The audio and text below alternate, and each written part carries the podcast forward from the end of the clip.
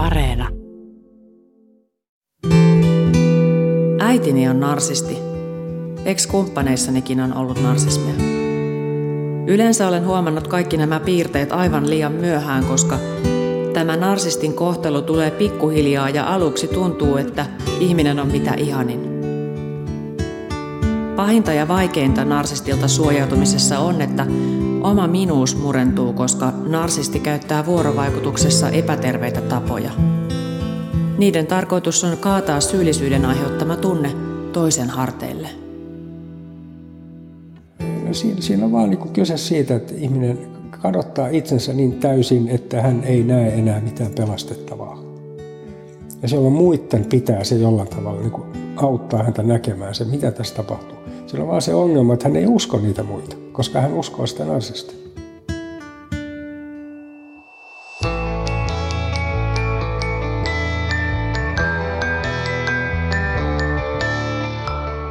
Meistä varsin moni tuntee narsistisesti toimivan ihmisen. Narsistisia piirteitä on sadoilla tuhansilla suomalaisilla. Lisäksi osalla suomalaisista on varsinainen narsistinen persoonallisuushäiriö. Se on jo yksittäisiä piirteitä vakavampi asia. Kuuntelet havaintoja ihmisestä ohjelmaa. Minä olen Satu Kivelä.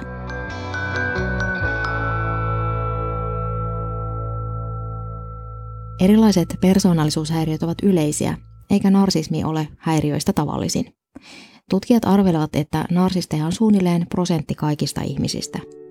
Siis niitä ihmisiä, joilla narsistisia piirteitä on jo niin paljon, että kyseessä on diagnosoitavissa oleva persoonallisuuden häiriö. Heitä on Suomessa arviolta 50 000, eli Porvoon tai Salon verran ihmisiä. Narsisti, siis se, jolla on suorastaan persoonallisuushäiriö, kuvittelee itsestään kohtuuttoman suuria.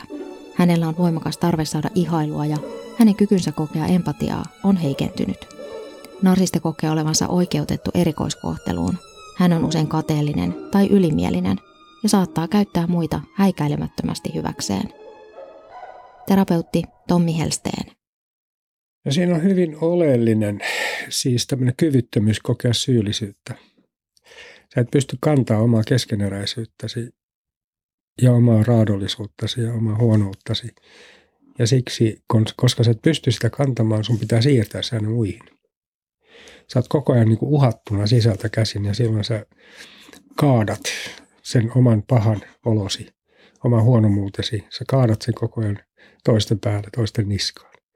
Eli siinä on semmoinen tavallaan strategia, että jos kokee olevansa äärettömän lyhyt, niin silloin syntyy semmoinen harha, että jos mä astun toisen päälle, niin mä tuun pitemmäksi. Ja tämä on se narsistin niin sisäinen kokemus, että hän tarvitsee ihmisiä lähelle, joiden päällä kaataa oma huonoutensa. Käytännössä hän tekee sen halveksimalla, syyttämällä, öö, öö, mitätöimällä, öö, niin kuin tuhoamalla sitä toista, murentamalla sen toisen ihmisen ihmisarvoja ja minuutta.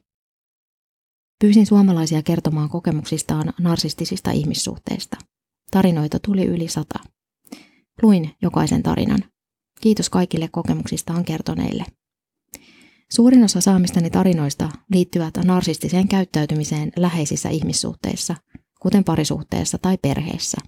Tässä jaksossa keskitytään niihin. Nimimerkki Virta kertoo kokemuksistaan näin. Minulla on ollut elämässäni pitkin matkaa ihmisiä, joissa näin jälkikäteen on ollut tunnistettavissa narsistisia piirteitä. Narsisteiksi en heitä enkä ketään kuitenkaan lähtisi nimeämään. Yksi heistä oli kumppani, joka kohteli minua arvottomana eikä kunnioittanut rajojani, vaan rikkoi niitä toistuvasti. Hän ei tuntenut vilpitöntä katumusta, vaan oikeutti toimintansa ja näki itsensä uhrina. Kukaan maalikko ei voi diagnosoida narsismia toisessa ihmisessä. Kyseinen persoonallisuuden häiriö menee monelta ammattilaiseltakin ohi. Toivoisinkin, että puhuttaisiin narsistisesti toimivasta tai narsistisia piirteitä omaavasta henkilöstä ennemmin kuin narsistista. Maalikko ei tosiaan voi diagnosoida varsinaista persoonallisuushäiriötä. Diagnoosin tekeminen saattaa olla vaikeaa myös ammattilaisille. Arkipuheessa narsistiksi saatetaan leimata ihminen, joka on ilkeä ja itsekäs.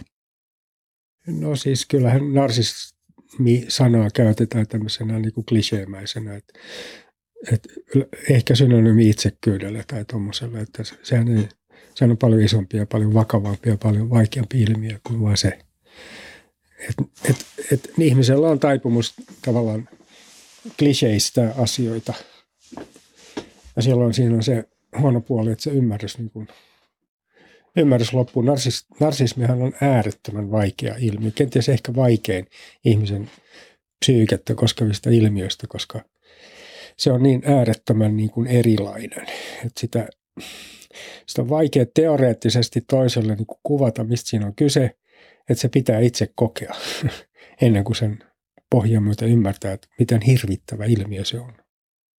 Persoonallisuuden häiriöiden syntyyn vaikuttavat monet seikat.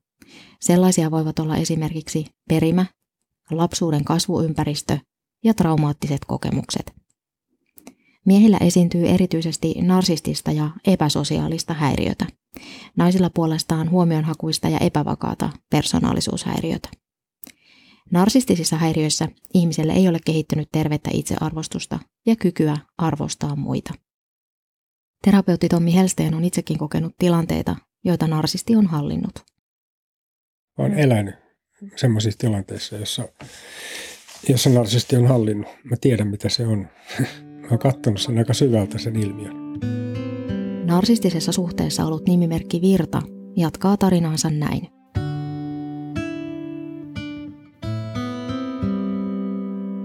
Narsistisesti toiminut kumppanini aiheutti sen, että oman arvontuntoni ja lopulta myös haluni elää murenivat. Silti jossain vaiheessa pääsin irti. Siinä kaiket auttoivat sekä pitkä sairausloma työstä että kumppanini siirtyminen seuraavaan suhteeseen. Irtautuminen tuosta ihmissuhteesta on ollut vaikeaa, eikä yhteydenpito ole katkenut lopullisesti. Kommunikointi on alun jutustelun jälkeen edelleen syyllistävää ja epäkunnioittavaa. Enää se ei kuitenkaan nujera minua. Jaksan asettaa rajani ja pitää niistä kiinni.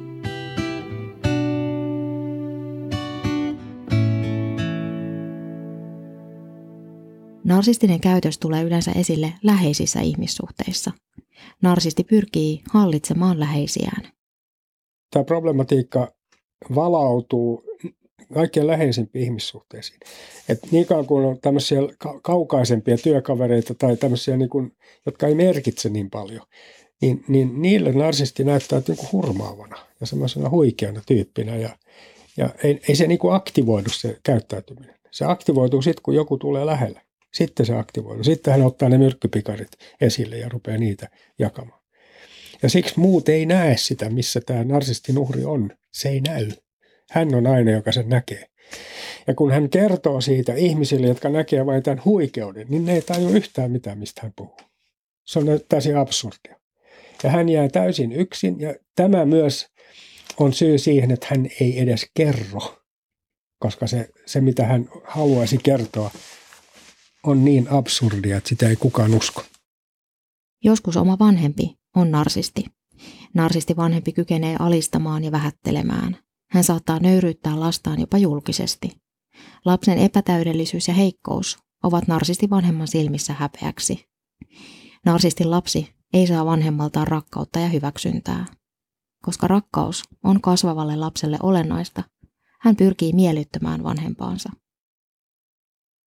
Nimimerkki Hanna kertoo, että hänen äitinsä on narsisti. Narsismia on ollut myös hänen ekskumppaneissaan. Narsisti on heikompi kuin uskoisimme, sillä hänellä ei ole myötätunnon ja rakkauden kokemusta käytössään, ei toiselle eikä itselleen.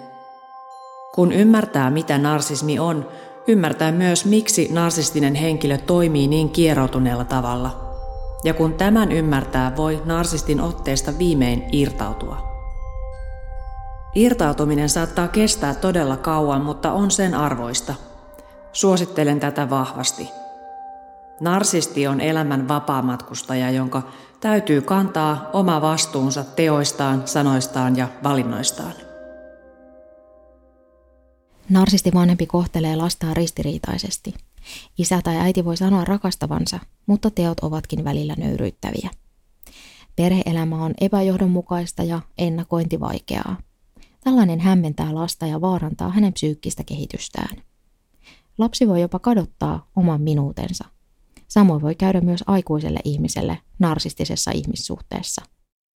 Kun se toinen katsoo sua mitätöiden, vähätellen, halveksien, niin vähitellen se, se, sen toisen katse alkaa muuttua sun omaksi katseeksesi, jolla sä katot itseäsi.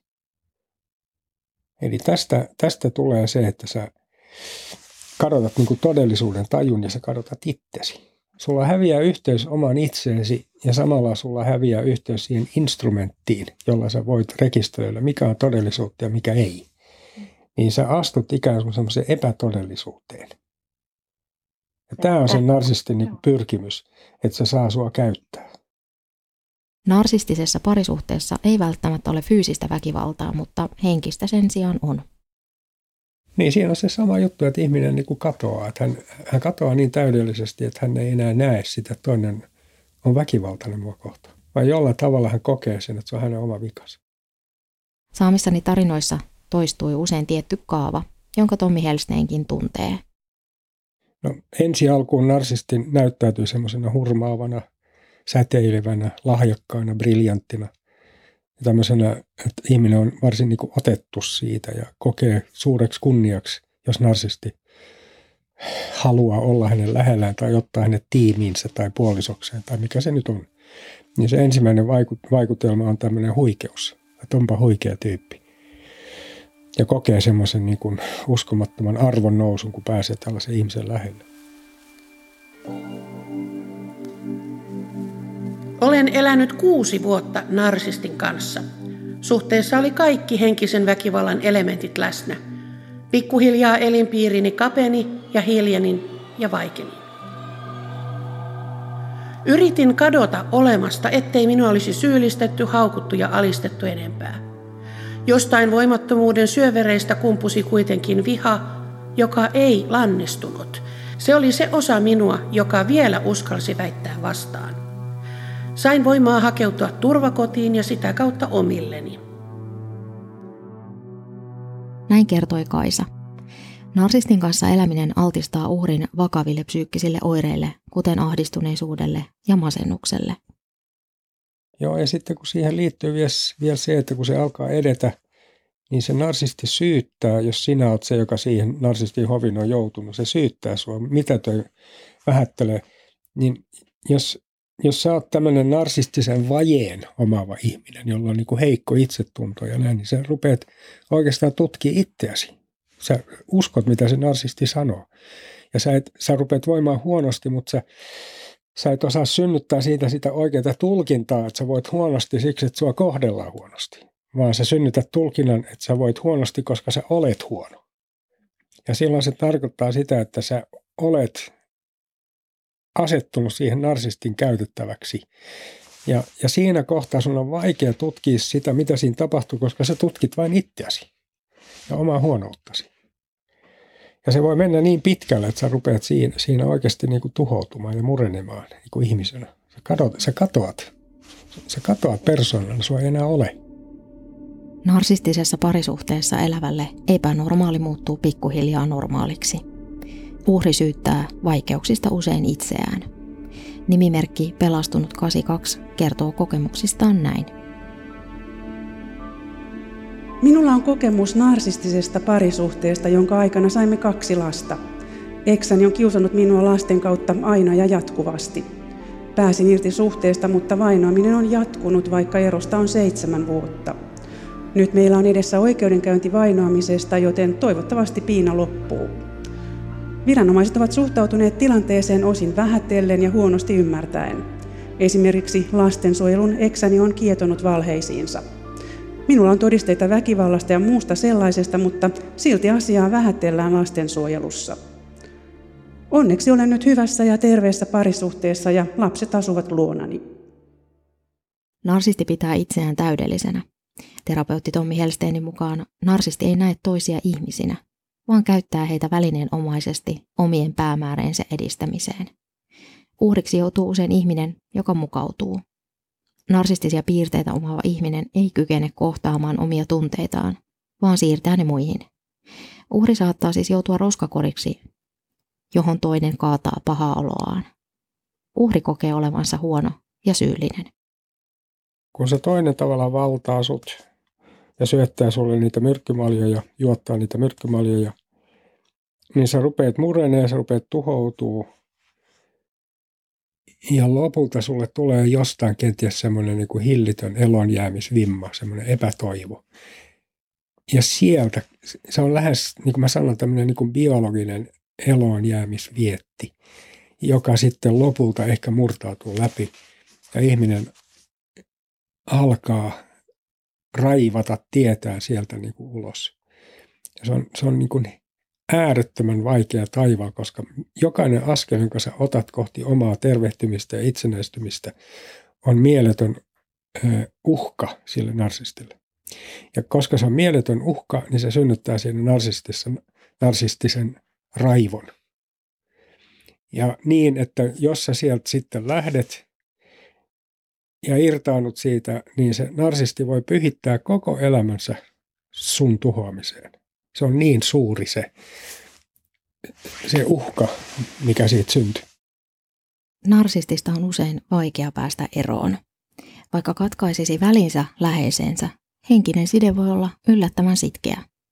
Narsistiseen ihmissuhteeseen saattaa nimittäin alistamisen lisäksi liittyä traumaattisia kokemuksia, kuten huutamista tai lyömistä. Vaikka uhri olisi päässyt suhteesta eroon, traumat voivat nousta pintaan aika ajoin. Se voi mennä niin pitkälle, että siinä pitää syntyä joku tämmöinen kuin, miten mä sanoisin, tämmöinen lähes biologiaan perustuva henkiin säilymis, selviytymisen vietti, että mun täytyy selviytyä hengissä tai mä tuhoudun se menee niin pitkälle, että se joudut ihan hulluuden ja epätoivon partaalle ennen kuin sieltä syntyy se halu lopulta lähteä niin kuin pelastamaan itsensä. Nimimerkki Virta on elänyt narsistisessa parisuhteessa ja irtautuminen suhteesta on ollut vaikeaa. Muitakin narsisteja Virran elämästä löytyy.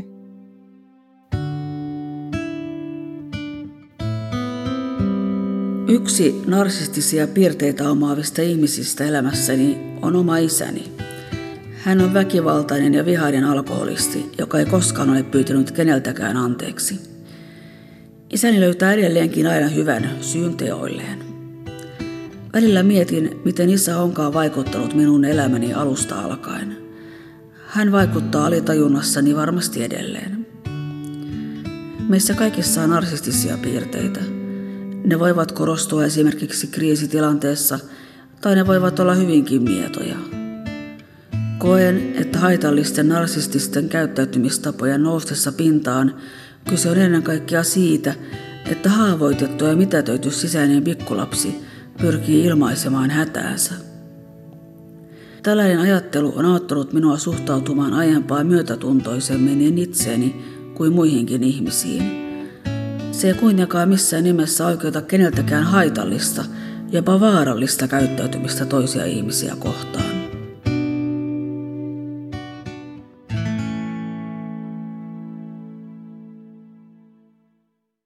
Narsismin juuret ovat usein lapsuudessa. Narsistia on saatettu lapsena nöyryyttää ja pilkata. Lapsuuden kokemukset voivat tehdä rakkauden vastaanottamisen aikuisenakin liki mahdottomaksi kyllä siellä taustalla ja alla on tämmöinen niin kuin liian suuri häpeä, liian suuri kokemus omasta huonoudesta, niin että sitä ei pysty kantamaan. Ja kun sitä ei pysty kantamaan, niin kehitetään sen vastakohta. Eli siis ihminen tulee täydelliseksi. Hän tietää kaiken, osaa kaiken, hän ei koskaan ole, tee virheitä, ei koskaan ole keskeneräinen, ei koskaan ole syyllinen. Niin hän joutuu tavallaan pakenemaan itseään, koska ei kykene itseään kohtaamaan. Ja tämä on tämmöinen niin kuin erin, erinomaisuuden traaginen harha, joka ihmiseen tulee. Hän ei, hän ei uskalla olla ihminen, siis keskeneräinen, heikko, vaan hän siirtää sen muihin. Narsismi estää ihmistä näkemästä omaa käyttäytymistään ja toimintaansa rehellisesti. Koska ihminen ei koe itseään sairaaksi, hän ei hakeudu hoitoon. Narsistisessa persoonallisuushäiriössä on kuitenkin olemassa asteeroja. Lievästi narsistiset henkilöt voivat hyötyä psykoterapiasta ja muuttua. Voiko narsistisesta persoonallisuushäiriöstä parantua kokonaan? Kysymykseen vastaa terapeutti Tommi Helsteen. Teoriassa kyllä, mutta mä en ole kyllä käytännössä nähnyt, että se olisi mahdollista, koska se narsisti voi toipua ainoastaan näkemällä oma syyllisyytensä, oma huonoutensa, oma, oma raadollisuutensa ja sen, mitä hän on tuhonnut ympäristöön ja muita. Niin, niin jotta hän sen pystyisi katsomaan, niin hänellä täytyisi olla tämmöinen niin kuin minuus, että hän ikään kuin pysyy pystyssä, vaikka hän näin suuren syyllisyyden kohtaa. Niin kun käytännössä narsistilta puuttuu tämä minus, niin hänellä ei ole tavallaan sitä instrumenttia, jolla tämä voitaisiin, tapa, jolla tämä voitaisiin tehdä. Narsisti pystyy näyttelemään toipumista ja hän on hyvin fiksu ja älykäs usein. Ja silloin kaikki, hän niin näyttää toipuvalta. Mutta tosiasia on, että hän, hän suorittaa niin kuin kaiken älynsä avulla. Että se ei ole totta. Ja silloin ainoa, mikä auttaa, ainoa instrumentti, jolla pystyy tunnistamaan, että mikä on totta ja mikä ei, niin on omat tunteet. Että siinä ei, se ei tunnu oikealta. Vaikka hän puhuu fiksuja, niin se ei tunnu oikealta. Niin se, juuri tämä tekee sen äärettömän vaikeaksi, koska narsisti on niin äärettömän fiksu, älykäs. Ja hänellä on oltava sitä. Näin ollen hän, hän niin kuin näyttelee heikkoutta jopa. Narsistisen isän ja kumppanin kanssa elettyään nimimerkki Virta on pettynyt yhteiskunnan apuun. Narsistien uhreille on avun hakeminen ja sen saaminen edelleen aivan liian vaikeaa Suomessa. Turvakoteja ei ole läheskään riittävästi. Kun ihminen on vaikeassa ihmissuhteessa, itsensä kyseenalaistaminen käy usein helpommin kuin suhteen päättäminen. Myöskään narsistisesti toimivat henkilöt itse eivät saa apua. Osin siksi, että he eivät koe tarvitsevansa apua. Mutta myös siksi, että narsistinen toiminta pysyy usein piilossa, eikä näy ulospäin. Terveydenhuoltokaan ei näitä ihmisiä tavoita. Nimimerkki Pelastunut 82 eli narsistisessa parisuhteessa, josta syntyi kaksi lasta. Pelastunut 82 pääsi irti suhteesta, mutta kumppani on vainonnut eron jälkeen vuosia. Olen saanut apua narsistien uhrien tukiryhmästä, uudesta parisuhteesta ja terapiasta. Myös aika on tietysti tehnyt tehtävänsä ja auttanut. Oman elämäni perusasiat ovat olleet kunnossa ja minulla on aina ollut vahva tukiverkko. Näillä on ollut isoin merkitys selviytymisen kannalta. Jälkeenpäin ajateltuna olin erittäin vaarallisessa ja sairaassa suhteessa. Elämäni oli niin sairasta, että sitä on edelleen vaikea ymmärtää. Onneksi pääsin irti ja selvisin hengissä. On tavallista, että narsistisessa suhteessa elänyt syyttää vaikeuksista itseään, eikä uskalla hakea apua. Irrottautuminen narsistisesta suhteesta vaatii usein ulkopuolista apua ja tukea läheisiltä.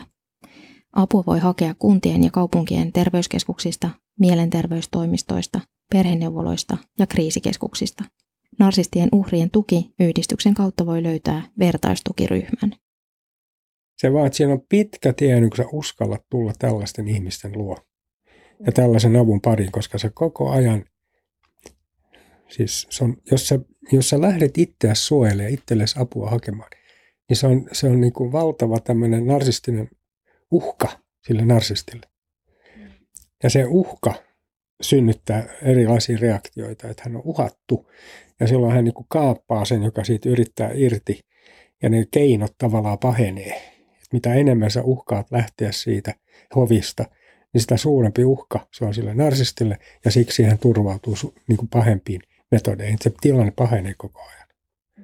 Ja siksi on pelottavaa lähteä hakemaan apua, koska tietää, että, mä, että kul, sit sisällä niin kuin kuljettaa sitä narsistia koko ajan mukana. Kattelee maailmaa, kuuntelee maailmaa sen narsistin silmin, eikä omin silmin.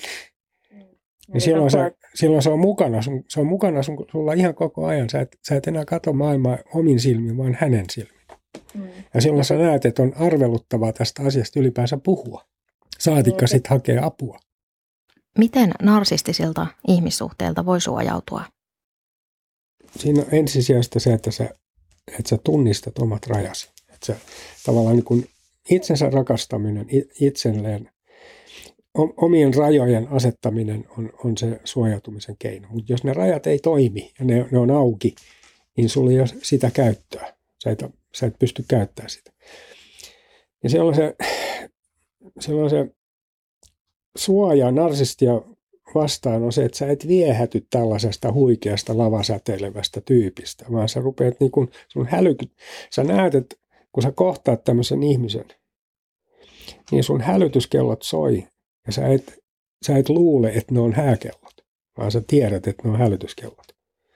Että sä opit niin kuin varomaan, kun sä tunnet narsismin ilmiönä, sä tiedät, mitä siellä tapahtuu, mit, mitkä on ne vaiheet, joilla sut kaapataan. Niin jos sä tiedostat ja sulla on tämä tieto, niin sä, sä aika nopeasti niin kuin juokset pakoon lujaa ja nopeasti ja kauas. Kaisa eli kuusi vuotta narsistin kanssa. Parisuhteessa oli kaikki henkisen väkivallan elementit läsnä. Kaisa haki apua turvakodista ja pääsi omilleen. Kokemuksesta on aikaa jo todella kauan. Kirjoitin kokemuksiani ylös, toimin vertaistukijana, olin yksin ja vahvistuin. Toivuin ja vuosien päästä hyödynsin kokemukseni. Aihe ei enää herätä omakohtaisia tuntemuksia, mutta ymmärrän, miten narsistisesti persoonallisuushäiriöinen voi tunkeutua vahvankin ihmisen pään sisään ja nujertaa kaiken oman.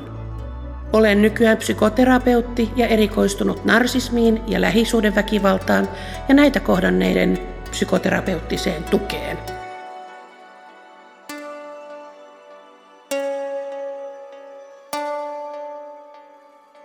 Niin kuin paras suoja olisi niin kuin se, että on terve itsetunto.